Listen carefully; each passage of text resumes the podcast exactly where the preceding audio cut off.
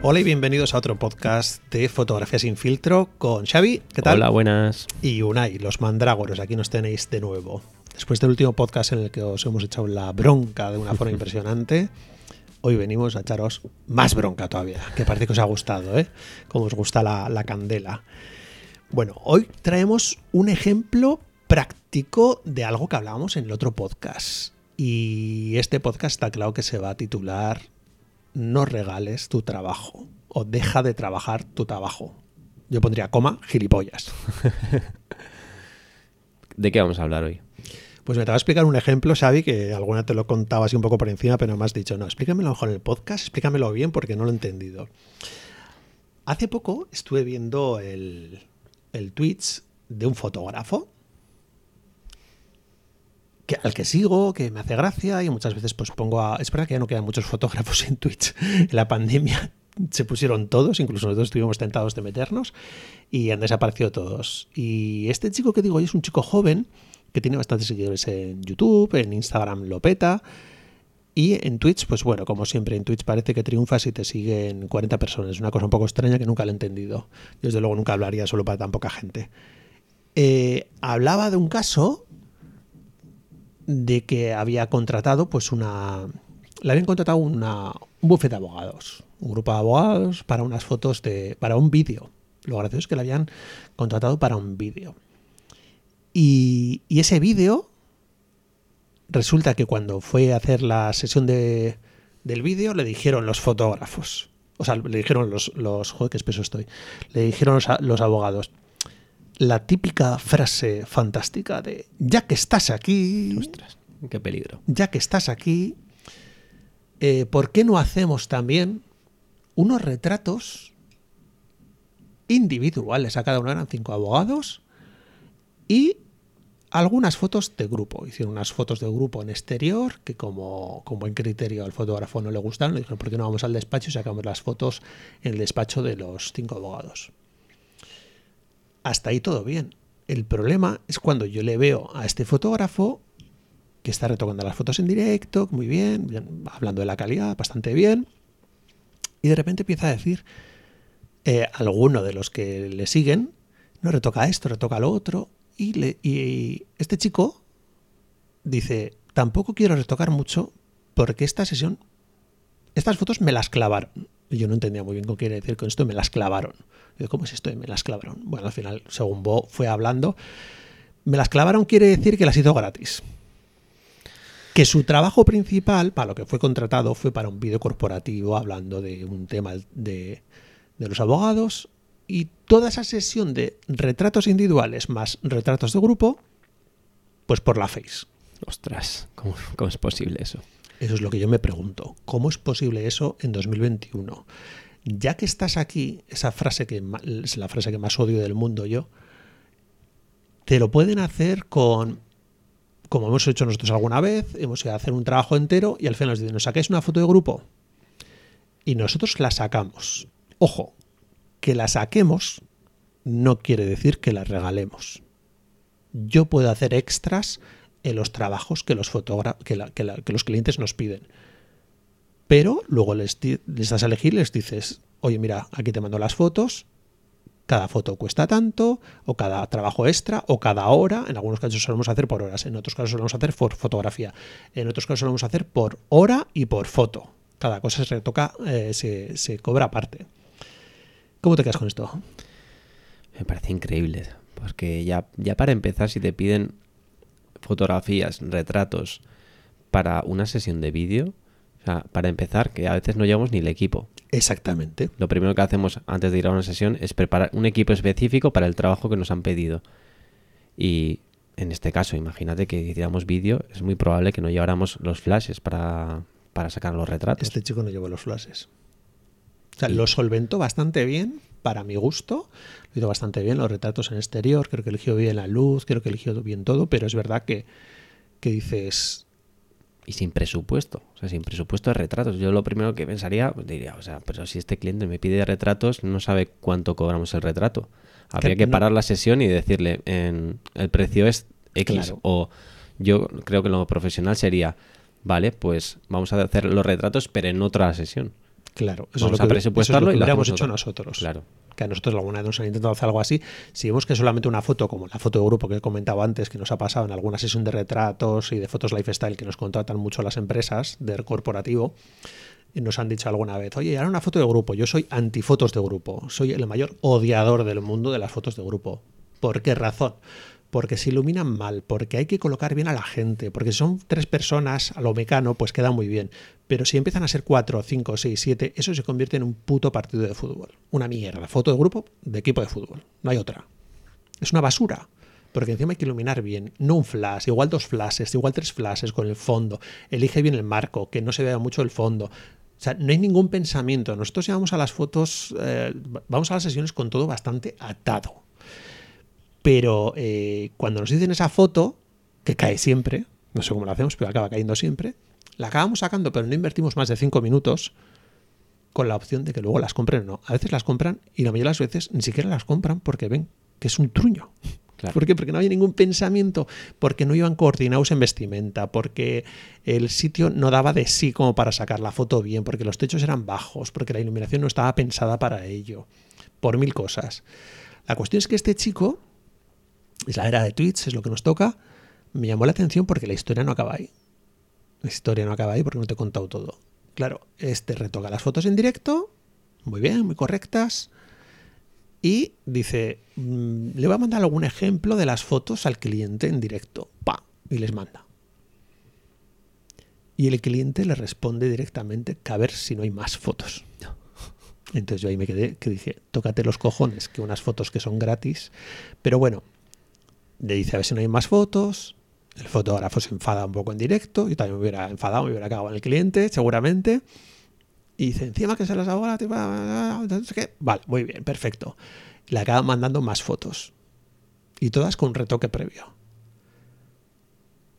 Y al final, incluso llega un momento que me alucina porque el cliente le llega a decir, eh, oye, eh, es que yo había pensado que nos ibas a mandar dos fotos individuales de cada una y dos fotos de grupo. El cliente acabó imponiendo sus condiciones a unas fotos gratis. Unas fotos gratis, para que os hagáis una idea, yo calculé cuánto podríamos cobrar nosotros en Mandrágora ese trabajo y está por encima de los 600 euros. ¿Qué os parece? Es para pensárselo, Además que lo ¿no? cuente online, es como muy curioso, ¿no? Sí, sí, o sea, bueno, hizo toda la conversación pues de una forma muy natural, que igual tú y yo por edad pues no entramos en ese esa mentalidad.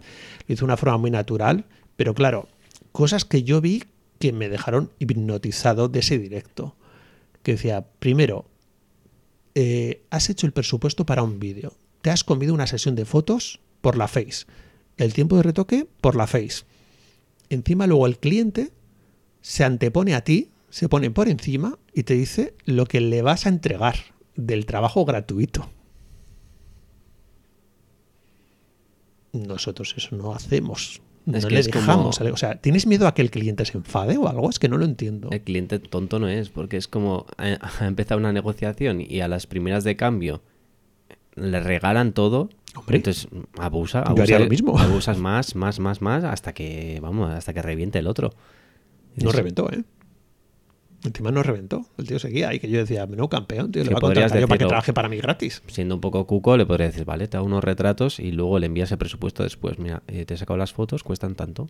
Claro. ¿Cuáles quieres que retoque? Te mando. Sí, sí me pareció que, que igual hizo mal, que igual no reaccionó bien en el, en el momento de sacar las fotos, pero luego a posteriori después decir, oye, mira, las fotos que os he sacado después, si las queréis, como tú dices, cuestan tanto, os mando todas, nosotros vamos a hacer eso a los clientes, les mandamos todas las fotos y les decimos cuáles queréis que retoquemos. Si les mandamos a veces un retoque previo de una o dos fotos como muestra, solo como muestra para que vean el resultado final y no vean un raw crudo que a veces queda un poco muerto y la gente no lo acaba de entender. A ver, esto es como si de repente vas a un taller mecánico y le dices, ande una revisión. Y de repente te está haciendo una revisión y le dices, vale, cámbiame las ruedas. Y tú esperas que te haga gratis lo de las ruedas. Es que, es que un ejemplo que a poner siempre a la gente con cosas muy físicas como esto del taller que dice Xavi, con ir al supermercado y te llevas unas naranjas y además ponme un melón y un paquete de lentejas y un- unos plátanos y dices, pero cóbrame lo mismo. Cuando lo decimos así, todos os reís. Todos. Pero ¿sabes lo malo? Que los fotógrafos lo estáis haciendo. ¿Por qué digo lo estáis? Porque nosotros no lo hacemos nunca. No me quiero incluir. No lo he hecho en mi puta vida. Incluso las bodas, eh, con el tema de las horas, siempre tenemos discusión con otros fotógrafos, ¿no? Porque nosotros cobramos por horas. Entonces, si quieres que estemos dos, tres horas más, las vamos a cobrar. Y eso no es malo. O sea, los clientes lo están aceptando porque dicen, "Mm, son es un sábado que van a estar tres horas más de su vida en mi boda, pues lógicamente tendré que pagar más. Por eso tenemos una eterna discusión con más de los fotógrafos eh, colegas que seguramente alguno está escuchando, que dices, no, yo cobro por evento, o sea que es mucho pecho. Y decís, cobro por evento, no cobro por hora. Y digo, vale, y si el evento dura 8 horas o dura 14, cobras lo mismo. Voy a repetir lo mismo que dije en el último podcast. Eres gilipollas. Mira, justo te iba a comentar, ahora que ha entrado un presupuesto, eh, creo que fue ayer o antes de ayer, eh, el fin de semana, y comentan que van a hacer como una especie de boda en San Sebastián de tres horas o cuatro horas, con ceremonia, eh, fotos de pareja y tal, y luego nos quieren contratar para la noche, como una especie de cóctel, pero ya a partir de las nueve y media, diez, algo así, como tres horas más. Entonces, ¿qué- ¿cómo presupuestas eso? Lógicamente nosotros nos está reservando todo el sábado. Sí, sí. Lo que no podemos hacer es de repente un presupuesto de no, me, como son cuatro horas a la mañana y tres a la noche, pues siete horas. No, no, no, no. O sea, porque al final está reservando todo el día. O, o reservas todo el día o el precio de la hora va a ser desorbitado. Claro, Dices, no hay ningún problema, son 300 euros la hora. claro. Te dirán, ¿cómo puede ser? Y digo, hombre, eh, por el medio no me voy de vacaciones. Por el medio yo estoy pendiente de a ver cuándo me van a llamar otra vez o cuándo tengo que volver. Porque es, Ah. es como cuando eh, yo tengo amigos que trabajan de guardia, muchas veces están en casa esperando a que les llamen, Mm. ¿no? Porque pues trabajan en Iberdrola, por ejemplo, ¿no? Y entonces eh, tienen, pues están pendientes del teléfono por si pasa algo en una red eléctrica y van a reparar. Pues esa, esa hora se paga, lógicamente, porque tú estás en tensión, estás en una hora de trabajo aunque estés estás en casa. descansando. Y nosotros en ese día, por ejemplo, si nos contrataran, volvemos a casa y seguramente haríamos un- una copia de seguridad en, la primera parte de la boda y tal. Y, y luego estás como con el chip en la cabeza de que tienes que volver a trabajar. Claro. O sea, realmente no vas a descansar a ningún lado. Claro. Es una cosa que a veces eh, a mí me ha pasado que hay novios que no lo han entendido o han, te han soltado la gracia, ¿no? Pues yo me acuerdo antes de venir Xavi que me pasó un par de veces de novios que quieren hacer sorpresas a las novias y, y terminaba igual yo, pues eh, mi jornada terminaba a calcular que a las ocho y media más o menos como ahora solemos terminar con Xavi, más o menos lo mismo. Sobre las ocho y media así solemos cumplir ya las 10 horas que tenemos pactadas con los novios. Y me, pasado, me pasó un par de veces que los novios querían hacer una sorpresa a las novias de que iban a hacer con un grupo de rock and roll que el novio iba a tocar la guitarra, qué tal. Y eso igual era a las once y media o doce de la noche. Y me acuerdo un novio que me dijo, además me acuerdo perfectamente la cara del novio que me dijo, oye, pero ¿por qué no te vienes luego a, a sacar unas fotos? Y yo le dije, bueno, yo termino mi jornada y ya entonces le dije, si quieres que venga luego, eh, la hora extra es tanto. No, pero así, pero te vienes y te tomas una copa. Te, te vienes, eh, te, te vas ahora con tus amigos. O sea, él ya me estaba organizando la vida, me estaba diciendo que tenía que ir con mis amigos a dar una vuelta el fin de semana y luego a las tres horas volver a sacarles fotos por su cara bonita. Yo le dije, no, no, yo te voy a cobrar las tres horas, te- yo ahora no me voy a ningún lado, yo ahora me tendría que ir a, a descansar y tener que volver, pero te voy a cobrar las tres horas si quieres o tomas. Le dije, si no hay una solución muy sencilla, os ponéis a cantar ahora y mira, te lo hago gratis. Ya. ¿Qué te parece? Lo hacéis ahora, mete minutos y yo te saco tres fotos por el mismo, nada, por el mismo precio. Venga, va. En plan bajísimo. No, quieres que yo venga tres horas después a tu boda a hacerte algo por un capricho tuyo. Y eso nos ha pasado varias veces con novios que han querido pues echar los farolillos estos Sí. que no sé ni cómo se llaman, de fuego que tiran al aire, que dices, vale, tú tienes el capricho de hacer eso, pues me lo tienes que pagar porque es mi tiempo. Es más, es que ni siquiera es mi tiempo de trabajo. ¿Sabes cuál es el Es tema mi de tiempo fondo? libre, que es ¿Sabes el cuál- peor. ¿Sabes cuál es el tema? Que tú vas a la página web de muchos fotógrafos de boda y vas a la parte de nosotros y todos te describen cómo empezaron la fotografía por una pasión, de cómo le regalaron de, de pequeñitos una camarita. Me aburro. Toda esa historia emocional con tal de empatizar con los novios, ¿no? Entonces, ¿qué pasa? Que los novios abusan, a algunos abusan de ello. Porque dicen, tú estás aquí no por dinero, sino por un tema emocional, porque te gusta, porque es tu pasión. Entonces ya ahí ya te van arrastrando a su terreno. He confiado en ti el día más importante de mi vida. Claro. Entonces, cuando ya hay esa relación emocional entre, entre fotógrafo y cliente, yo, yo entiendo a muchos fotógrafos que dicen, jo, pues ahora le voy a decir que la hora extra cuesta 150 euros más. Aparece el tema monetario que queda como muy frío. Claro, entonces mucha gente en los cursos que hemos dado, cuando hemos empezado a hablar de dinero, se, ha- se han- se han descojonado de nosotros. No me digo, joder, que cobráis esto y lo otro, y tal. Como Claro. diciendo, joder, ya, ya cobráis bastante, ¿no? Como, ¿Cómo vais a cobrarles más? ¿No? Es muy curioso porque en el caso cuando hablas de gente que trabaja en un taller, en una fábrica o donde haga falta, cuando se hablan de horas extras metidas son como inconcebibles. Es como, no, que hijos de puta, que no sé qué. Pero luego cuando apareces tú y tú eres el peor enemigo de ti mismo y no cobras esas horas, de repente eres como, jo, qué, qué- bestia, ¿no? Digo, no, si estuvieras en una fábrica seguramente te jodería y pedirías tus horas extras que te las paguen. Pues esto es lo mismo, señores. Lo que pasa que ahora el patrón eres tú. Claro.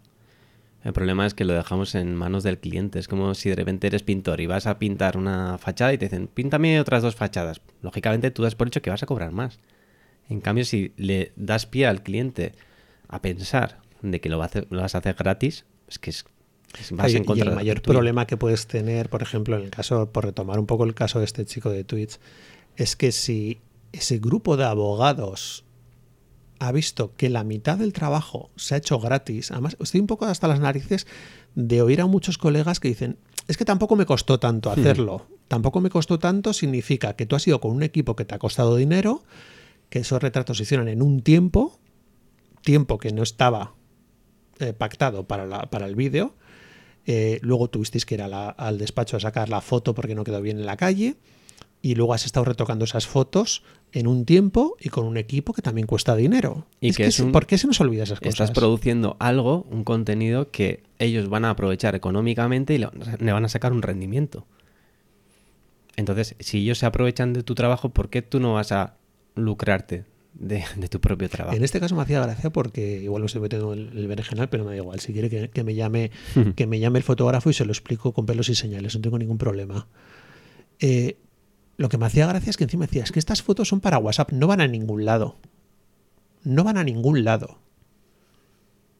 Y yo miraba y decía, ¿y a ti qué te importa que no vayan a ningún lado? Es como restar Están valor a tu Exactamente. Eh, a mí, si un cliente me contrata para unos retratos corporativos y luego quiere ponerlas en WhatsApp, las quiere poner en LinkedIn, o las quiere poner en casa de su abuela en un marco de plata, o las va a tirar por el váter de su casa, me sopla la polla. Hmm. Así de claro lo digo, ¿por qué? Porque mi trabajo es profesional y te voy a cobrar como un profesional. Allá tú lo que hagas con las fotos. Tú mismo. Me da lo mismo. Entonces, es- tendemos, muchas veces los fotógrafos, he oído a muchos colegas lo de, total, si el viernes a la tarde tampoco tenía mucho más que hacer, total, si no sé qué, total. Digo, ¿cómo que total? Tú cuando has trabajado, como todos hemos trabajado fuera de la fotografía, en otros empleos, no decimos al jefe, mira, total, como el viernes a la tarde, a la noche no tengo nada que hacer, voy a venir a hacer horas extras gratis. ¿Por qué? Porque me caes muy bien. Es que no le digo a nadie decir eso y de repente nos convertimos en el peor enemigo de nosotros mismos. Y con eso, ¿qué pasa? Que luego estamos viendo muchos colegas que dicen, es que no me dan los números, es que no me dan los números. Digo, nos ha jodido, ¿cómo te van a dar los números si la mitad del trabajo lo estás regalando? Y lo mismo pasa, sabéis que somos totalmente antirregalos de prebodas, de posbodas, ni lo que sea bodas. No se regala nada, señores. ¿Por qué tenéis que regalar? ¿Porque os están haciendo el favor de la vida contratándoos? Igual os están contratando porque les gusta vuestro trabajo y os lo habéis ganado. que dicen que lo que comenta la gente es que te incluyen en el precio. la Ah, vale. Te incluyo, claro.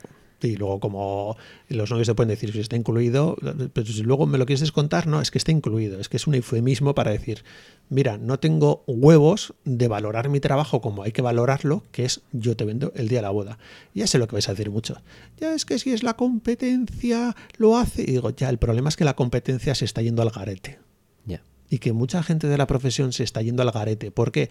Porque si fulanito lo hace, yo también lo hago, y el otro también lo hace, y el otro también lo hace, y todos al mismo hoyo. Es que para mí todos, Todos. deberíamos presentar los precios desglosados. Es como cuando vas a un taller que te dan todo desglosado. Claro. ¿Por qué? Porque si de repente tú enseñas un pack, al final eh, restas valor a cada cosa. La gente no es, no es consciente de lo que cuestan las cosas. Entonces nosotros, por ejemplo, cuando vamos a una empresa a sacar retrato corporativo, eh, solemos cobrarlo por horas o por foto.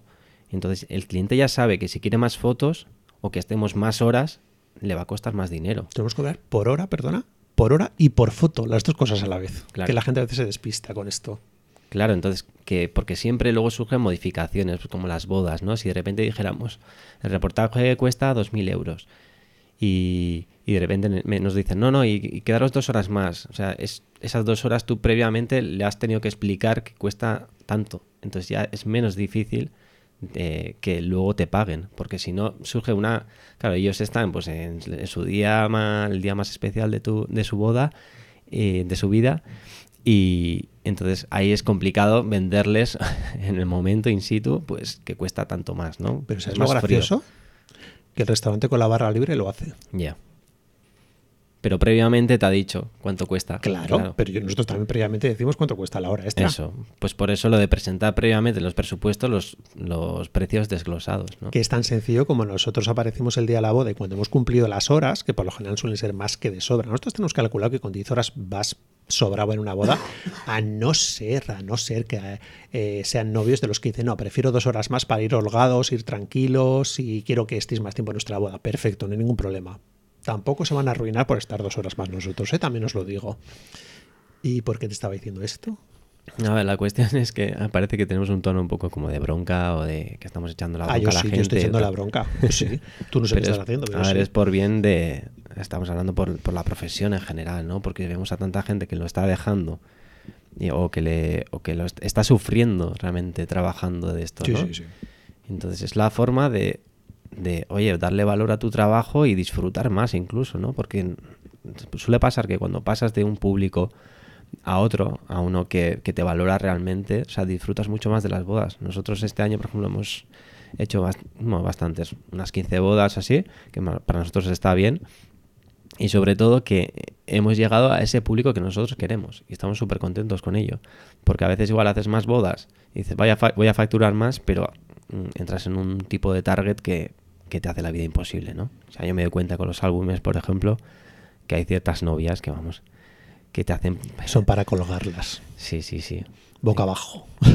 Y, con- y eso con todo, ¿no? Porque a nosotros no nos da ningún problema. En general suele ser una cosa bastante rápida. Pero ¿qué pasa? Que pues yo estoy convencido que los que tienen esas bodas como a bajo precio, curiosamente, cuanto menos paga la gente, más exige. Es muy triste, pero es así. Sí, sí, sí. Y además, es, que, es tal cual lo dices. Yo, por ejemplo, para el año que viene, ya para acabar, es un- una de las cosas que estamos estudiando en Mandrágora. Sabéis que eso os parece súper raro y vas a decir, bueno, esto es la hostia, como ya os habéis pasado cuatro pueblos. Eh, hemos decidido entregar todas las fotos en color, ¿qué os parece? Y a los que quieran en blanco y negro, les cobramos. Les cobramos un pack de fotos que ellos quieran. ¿Por qué? Porque nos estamos viendo en la tesitura que últimamente nos pasa, que si hacemos fotos en blanco y negro eh, para el álbum, luego nos están viendo todos los novios, quiero esas fotos en color. Entonces, yo le dije a Xavi antes, yo voy a entregar todas las fotos en color, toma por culo. ¿Por qué? Porque es que luego las de blanco y negro las van a querer en color. Pero las de, las de color no te dicen las quiero en blanco y negro. Entonces, otra vez interviene el factor valor. Yo te entrego todas las fotos en color. ¿Quieres fotos en blanco y negro? Te lo piden. Igual no te lo piden. Te lo piden. Les decimos, el pack de no sé cuántas fotos en, en blanco y negro cuesta tanto. Y a toma por culo. ¿Por qué? Además Porque es que tiempo. estarán encantados muchos de ellos en, oye, pues yo quiero todas mis fotos en blanco y negro y, y cuesta tanto, pues perfecto, oye, ¿no? A mí me parece bien. Y aquel novio que diga, no, yo la-". o sea, hay novios que nosotros nos han dicho, ah, vea, si quieren blanco y negro ya la pasaré yo. Digo, ah, pues muy bien, pero yo no te la voy a saber. Entonces, al final veo qué pasa con el blanco y negro, que inviertes el doble de tiempo. Esto me recuerda a aquella novia que después de cinco o seis años de su boda nos pidió que, pues nos dijo, oye, pues que me, he ca- me he mudado y que no encuentro mis fotos de, la, Después de la boda. 10 años. 10 años. Que se había mudado y que no encontraba sus fotos de boda. Entonces nosotros le dijimos, vale, pues nosotros te las recuperamos, pero el hecho de estar buscándolas en discos duros y tal, Tiempo. te cuesta no sé cuánto eran, 75 euros. Una mierda. O sea, algo simbólico. Y ella dijo, misteriosamente encontró las fotos. No, no dijo nada y a los días le vi que subió fotos a su Instagram de la boda y dije, te dije yo, misteriosamente las he encontrado. O sea, al final hay gente que muchas veces lo que quiere hacer contigo es yo me ahorro mi tiempo, yo no me molesto en buscar, ¿por qué? Y te paso a ti, te cedo a ti el tema de busca tú. Mm. Entonces, ¿qué pasa? Que eso hay que cobrarlo. Hay gente que tenéis la manera de decir, no me cuesta nada, ¿sabes qué te cuesta? Pues mira, para empezar, si tienes las fotos de hace 10 años de esa persona, te está costando un disco duro, un NAS o lo que sea, electricidad, una nube, un, lo que sea, un servidor, eso que has tenido ahí 10 años que te aseguro que no te ha costado 75 euros, te habrá costado más dinero. Luego tu tiempo, que recuperar esas fotos, pues te lleva un tiempo, una hora, WeTransfer, el Dropbox, el mail, el no sé qué y el no sé cuántos. Justo en el podcast anterior comentábamos que hay que tenemos que dedicarlo eh, un tiempo a, nosotros mismos y a, diseñar como a, futuro qué vamos a qué vamos a hacer en el estudio, ¿no? Entonces, y a aprender, a innovar y estas cosas, como un tiempo de, de la semana dedicado a ello. ¿Qué pasa? Que si de repente estás dedicado a esas pequeñas cosas que no te dan dinero, pues es que no vas a tener tiempo para nada. A mí me pasaba, al final pasaba tanto tiempo con fotos de carne y cosas de estas que decía, bueno, he estado media hora para sacar fotos de carne, que encima retocame, que encima no sé qué, que encima no sé cuántos. Y dices, ¿cuánto he ganado en media hora? Y sobre todo, ¿cuánto he dejado de hacer esa media hora de otros trabajos que son trabajos que realmente sí me dan de comer y me dan dinero? Eso hay que tener muchísimo cuidado y lo tenemos que andar midiendo continuamente. Y después de la segunda bronca. Vendrá una tercera, ¿no? Vendrá una tercera, sí señor. No, igual el siguiente podcast ya nos relajamos un poco y hablamos de cacharritos que sabemos que os gustan. Hasta aquí. Hasta la próxima. Venga, chao. Chao.